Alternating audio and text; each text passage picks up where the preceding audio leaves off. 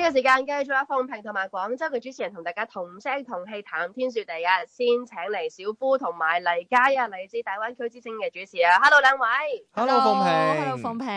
平，Hello 各位香港嘅朋友，今日咧想同大家講翻咧就係我哋誒廣州芳村啦，咁啊原先就有一個好出名嘅叫嶺南花卉市場嘅。嗯，咁啊，佢而家咧有個大新聞咧，就係佢要拆啦。係啊其實唔叫拆嘅，叫搬啊啦。因為誒呢個花卉市場已經係一個好大嘅品牌啦，佢係全亞洲功能最齊全嘅花卉市場嚟哇，好㗎緊要所啊！以所以對於成個花卉業界啦，又或者講呢個鮮花行業嚟到講咧，喺、全球佢都係有一席之地嗯係，咯而。且佢歷史好悠久啦。查翻就話去到追溯到去明到朝嘅時候已經有㗎啦明清時期啊，哇就已經喺嗰度種花賣花，所以所以即係廣州咪有個別稱叫花城嘅，係都係多多少少同佢有啲拉楞。仲有個地鐵站叫花地灣添，係啊係咯花花地就其係嗰實度其實咪就係花地嗰係度啊，其實咯。就係花地咯。我嗱嗱聲咧上網即刻揾一揾，我都覺得哇好犀利喎！呢一個花卉市場原來，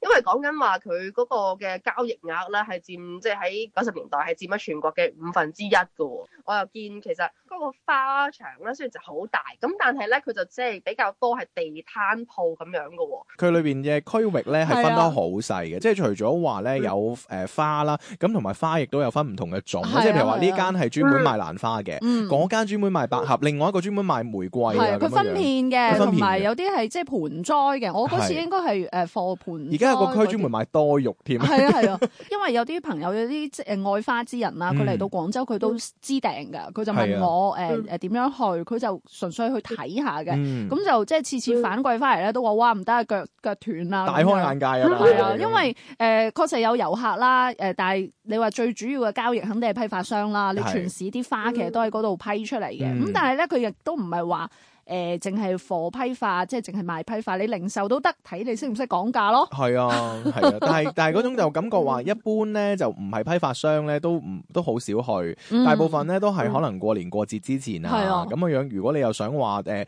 比起市面上其他嘅市場裏邊就相對平少少同埋啊，揀多啲，即係係多啲揀多啲揀擇。擇咯，嗯咁、就會特登去嗰個地方。咁但係如果你話平時啊，大部分都係貨車啊嗯咁樣樣，即哎係呀，唔係㗎，有啲媽媽啦，嗯即係即係我我啲媽媽嗰嗰嗰個群嗰代啊，嗰啊個，群體啊，唔係嗰嗰啊誒即嗰個係 generation 啊嘅，即係我奶奶啊，佢哋嗰啲咧，佢哋中意買花咧，佢哋真係會去嗰度買㗎，因為佢哋佢哋中意揀啊，係。即係佢可能中意貨比三家咁哇！樣。嗰度唔止貨比三家咁簡單啊，嗯即係我譬如話三千間啊係咪啊 哇！我覺得三萬家都有啊，多係到啊啊，即即係嗰個檔口嗰個規模咧。但係佢哋就有得揀啊嘛，你明唔明啊？即係睇下邊檔新鮮嗯啊！即係我哋呢啲唔係行埋去啊，一扎百合咁樣就搞掂。係佢哋唔係噶嘛，佢哋中意揀。啊所對以啲 a u n t 嚟講真係好開心係㗎。咯，啲 a u n t 好好。但係你見過啲批發商買花未㗎？有啲批發商咧唔係一架車咁簡單，係直接有個買手去到，啊可能有啲貴價嘅花啦。我上次係去到一個蘭花鋪頭裏邊，嗯臨過年嘅時候，佢係攞嗰啲好似 memo 紙咁樣嘅紙咧，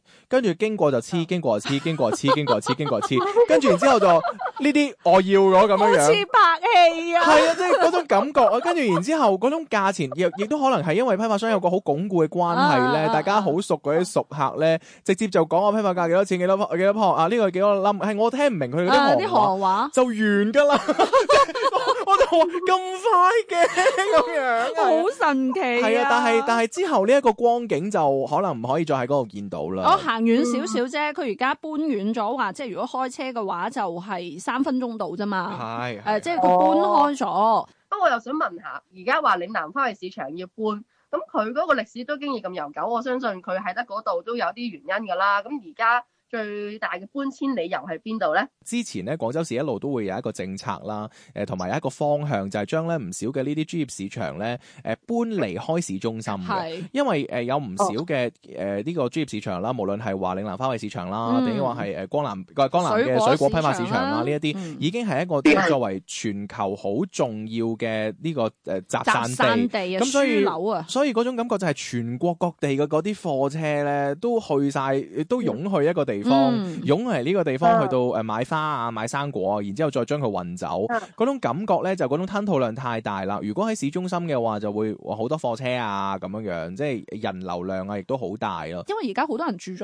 嗰邊。冇錯，以前係冇咩人住嘅，所以係種花嘅地方係啊。咁而家嗯即係已經越嚟越多人搬搬咗去嗰度住啦，咁各種嘅生活需要佢亦都要用地，咁只能夠就要呢個市場騰遠少少咯。嗯咁而且咧嗯就而家佢搬咗之後咧，就因為新場啦，冇咁錯啲配套啊成啊都係比較新嘅，咁、嗯就誒、呃支持到咧佢可以開到晚黑十點。嗯，咁呢樣嘢咧，其實對於好多即係誒呃愛好者又好啦，你話你係花商又好啦，放工先再去都仲得啊嘛，啊即係你其實可以避開咗嗰好多高個峰期啊嘅交通啊個高峰期，嗯即係譬如你夜晚黑先去攞花啊咁係嗯樣。咁同埋咧就即係有個 tips 都要俾大家嘅，因為佢除咗係誒我哋啲本地花之外咧，嗯佢仲有進口花噶嘛。冇錯，特別好多進口花其實佢夜晚先來貨係啊嘅，，誒要係晏晝三點後之後係啊先至慢慢到，咁嗯所以如果大家係想捕呢啲誒高質量嘅進口花嘅話咧，咁嗯你就即係不妨真係。夜晏少晚少黑先先去去，芳村食個飯，咁然之後再去呢個花卉市場買花，哇！喺線路出埋嚟，幾好咧係咪先？你真係犀利嚟家，你直情連個路線咧都幫大家諗好埋。今日我見時間差唔多喎，不如傾到呢度先啊，嗯嗯，好啊，咁我哋下個星期繼續同聲同氣啦。拜拜，拜。拜。